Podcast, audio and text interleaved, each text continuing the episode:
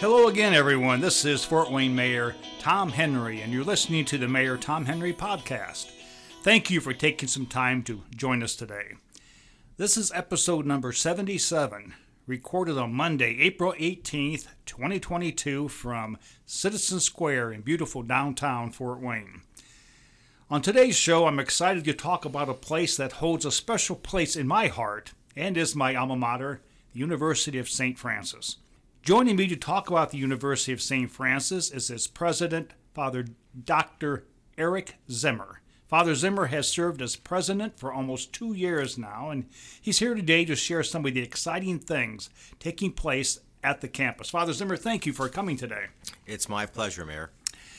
Now, as I mentioned, you've been in Fort Wayne for a couple of years now. You uh, uh, took over for a long-time president. Uh, Sister Elise, who many of us were familiar with. She was kind of a staple in downtown Fort Wayne for quite a while, and she's a, a very young woman uh, in the sense that she and I went to school together. So uh, I, I, I uh, I've always referred to her as, as a young president. But in any case, uh, she she is now. In fact, she left and then she came back. Uh, she's back. Is is she not? She is. She is back as the director of uh, community development. And I can see why. She again, she's she made herself very well known in the community, and uh, you can't help but but like Sister Elise. So I'm glad you decided to bring her back as part of your staff. But you are now the president, and have been for a little while. So, uh, what are your first impressions? What are your impressions of Fort Wayne, and and uh, how have they changed over the past couple years? Well, uh, thanks. First off, it's it's a pleasure to be here with you, and the when I think about Fort Wayne, so I was over in in South Bend for the previous seven years, and I'd come into Fort Wayne just for the occasional meeting or uh, ordination at the cathedral here. So this is this time here as president is my first time where I actually lived here in Fort Wayne and got got to know a little bit the community, and it is uh, just a wonderful city. I mean, my my experience here has been second to none. People have been extraordinarily welcoming. They have uh, opened up their, their, their hearts to me and the work that we do at the university. And I feel this is this is really home, and it and it's been since really the time I walked through the door at USF.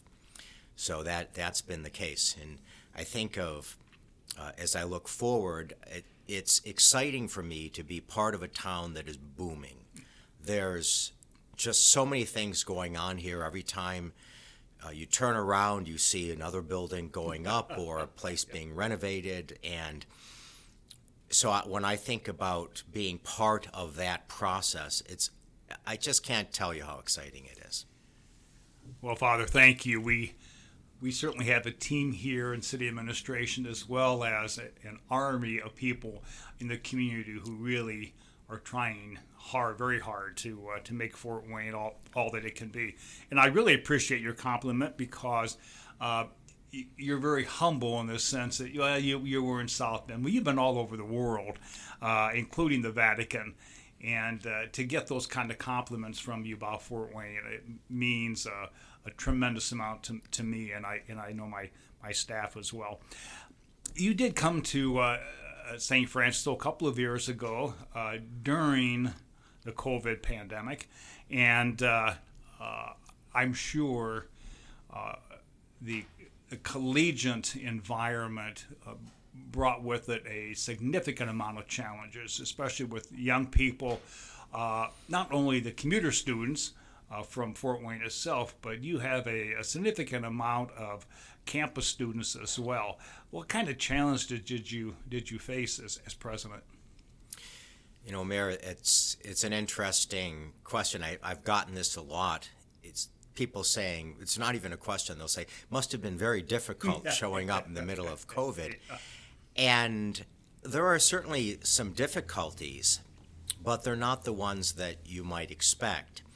So, for example, a lot of schools have struggled with enrollment, and we have not. We have increased in size in the last couple of years, and very happy to say that.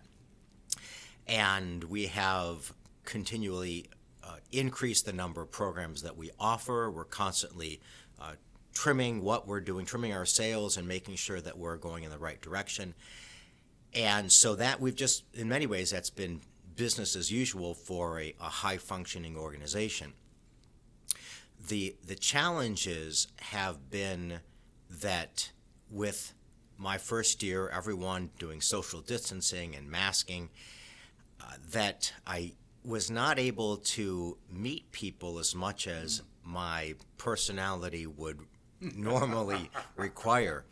And so, and then when I do meet people, I see them later without a mask. I'm not always able to pick up the earlier reference, which just kills me because I think of myself as at least not bad at remembering faces and places. But I also would say that that in terms of a lot of schools have had, had challenges in, in terms of their finances. And because of government support, we actually have done uh, very well. We've been able to support our students in term in their needs, uh, and we have been able to make sure that we maintained our workforce. There were no layoffs uh, during COVID, and uh, so we've been very fortunate in that regard. And the the funds that have been made available to us have allowed us to invest in areas that we needed to invest in, and perhaps we had delayed because of just general financial challenges in higher education. Well, that brings me to my next question, and that is what do you see now as the, the main opportunities uh, for the University of St. Francis? Uh, I remember when I first went there, it was uh, a, t- a teacher's college.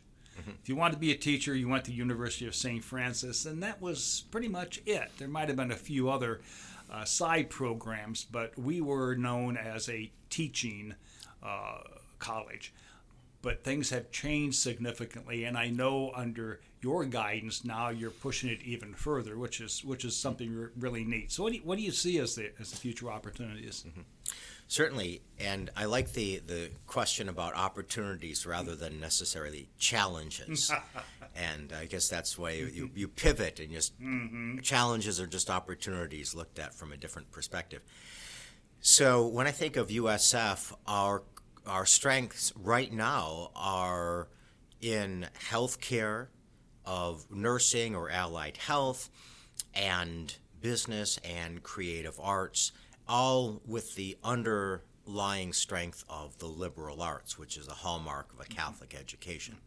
So all of our students take theology and philosophy courses as part of their degrees, and that, in addition to the broader liberal arts of taking composition and mathematics and similar, make sure that, that we're producing graduates who are strong citizens and ready to to build up our community. Recently, we had a group from the University of Notre, Dame Mendoza College of Business, which, if you're not familiar with that, is for a number of years ranked the number one undergraduate business school in the country. And that's a school that I was teaching in before coming here. But I had a group of former colleagues come in and evaluate our business school. And they came through, they did interviews, they assessed where we were, and they gave us a, if they they said if we had to give you a grade, we'd give you an A minus, and which was a great thing for us to hear, especially from such a group. Mm-hmm. And so we are actually uh, going to continue to invest in our business school. We're actually, uh, in order to to support our students better, we're doing some pivoting. We're moving our business school classes back to our main campus come this fall. And we're going to be investing in our downtown campus for graduate healthcare education. And so, uh, for the most part, we were, we were looking at this saying, how can we do better in our retention and the support of our students?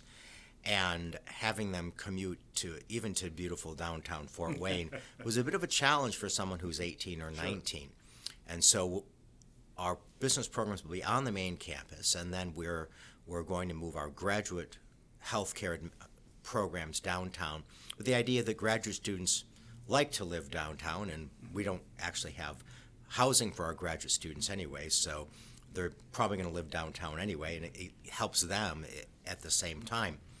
So when I look at our opportunities, it is to continue to uh, it, to continue to invest in our downtown campus. Uh, we are in conversations with various groups in town about about redoing our performing arts center, and I, I would love to to invest in uh, what are now our beautiful parking lots, uh, but I think could be so much more, not just parking, but other things, housing and uh, and retail space, and and and I know uh, from talking uh, to you, Mayor, that that we're running out of surface space in downtown, and so this is my bold-faced uh, play to to get some development there. So those are some of the things, and then we just actually purchased across the street from our main campus, Fort Financial Credit Union's uh, headquarters, and they're building a new one up on, on Lima Road. And what we're going to do with that is once they move out sometime in the fall, we, we will retrofit that for uh, for back office functions, our business office, our IT, and so on. And that'll clear out the center of our campus to invest in new programs, uh, such as uh, an expanded business school. And so these are some of the things that we're doing. We're also, uh, as you know from uh, having come to our football games, uh, we're, we are redoing our football slash soccer stadium. Uh, we are putting down a new field turf uh, come this summer, and we're uh, God willing, and the creek don't rise. we have plans to redo our south end zone to build suites there, and uh, the, the, I could continue, but you get the idea. There's a lot of things that we're doing. Well, you do have a master plan in place. We are actually yeah. right now redoing our master campus plan. We have a company that's come in to help us walk through that to make sure that our current our uses of our buildings are optimized and the properties that we don't have developed, we could see what we would could put on there uh, for the the expansion of the university. And make no mistake, we're about 2,200 students now, but in terms of general health of uh, university, we really would like to be larger. That gives us just greater capacity for taking on new challenges and risks. It gives us greater capacity for our for programs. And we'd like to be a more residential school. Mostly we're commuters now, mm-hmm. but we'd like to increase the residential, uh, the, the students who are residing on campus. And that's for a couple reasons. One is the percent, the college age population in the United States is going to be dropping in a couple of years. And that's going to happen here in the upper Midwest. And so uh, we have to look at new opportunities to bring students in. So we are aggressively marketing the University of St. Francis in places from Detroit down through Ohio to Louisville, places that are that have large populations, uh, especially Catholic populations, and that are three to three and a half hours away.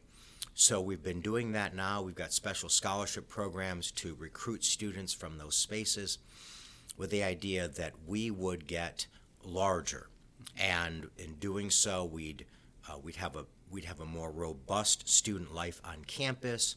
We'd have uh, we'd be investing in our residence halls, in all the things that contribute to a vibrant college campus, and we become very much a destination for residential students. Well, what about educational offerings, Father?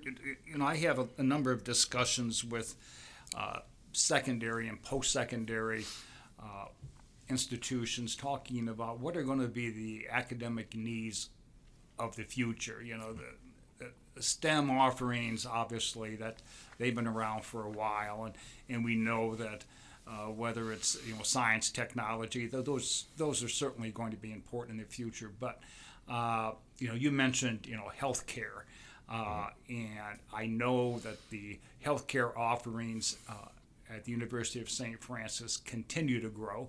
Uh, obviously, there's a, a, number of us who are getting up there uh, in age, and we're going to need more uh, health care.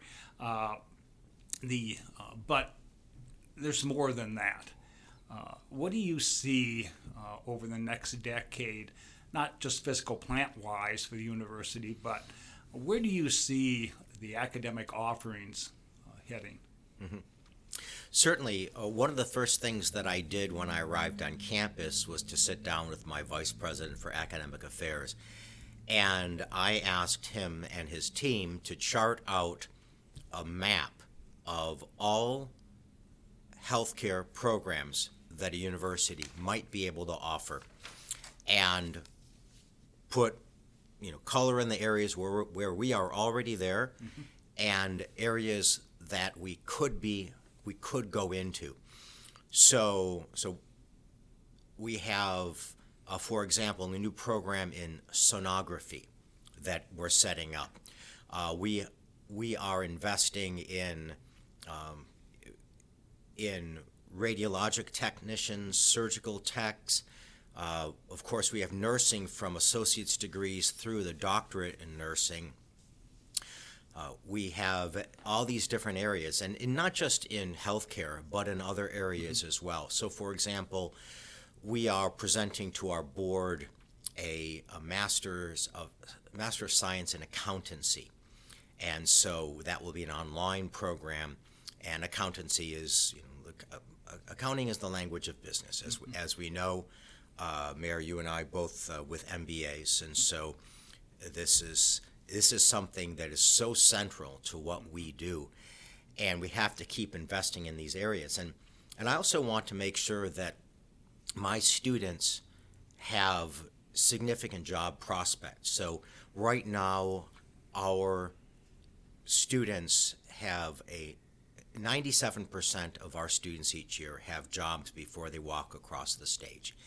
And that's regardless of what area. It's not just in healthcare, it's also in our creative arts. And so we have a very fine program in the creative arts, and uh, students who are doing who are doing design or they're doing fine arts or they're designing video games.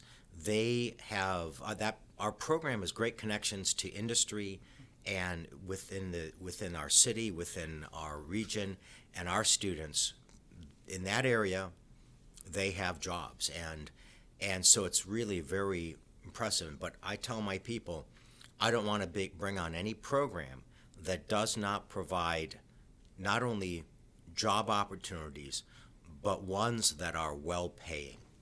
So a lot of our a lot of our two-year nursing or allied health degrees the starting salaries are sixty to seventy thousand dollars and to put that in perspective, I taught a lot of accounting students uh, in the Master of Science in Accountancy program at Notre Dame, and their starting salary was $60,000 after five years of, of college. So, you know, these are areas where people, there's an incredible amount of job growth and tremendous need, and the jobs are well paying. So, this is where I want to be. I don't even want to tell the listening public what my salary was uh, as after I got out of graduate school. Uh, times have changed. There's no question about that. Uh, just a quick question before we uh, come to an end, Father. Uh, something that uh, I've talked to a number of others about, and that is online education mm-hmm. versus the institutional mm-hmm. educational programs what do you see uh, as far as the future of online education? Is that first of all, is that here to stay? And if so, what kind of impact is that going to have?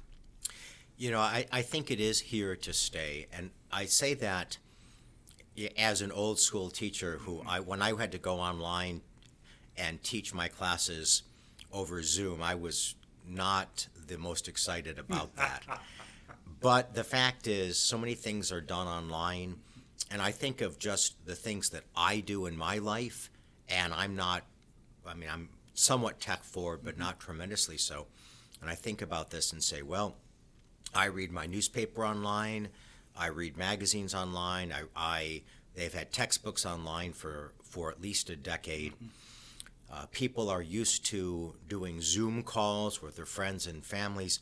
It simply becomes part of the the embedded technology within our culture, and so. I don't think we're going to recognize. I don't think we could recognize today where it will go, but it's it's going to be more and more refined, and it's going to be and therefore seamless. And so, a school that only offers in class or in person classes is going to be anomalous. Uh, and and part of that is people complain about how expensive education is, and I don't disagree with that on some level.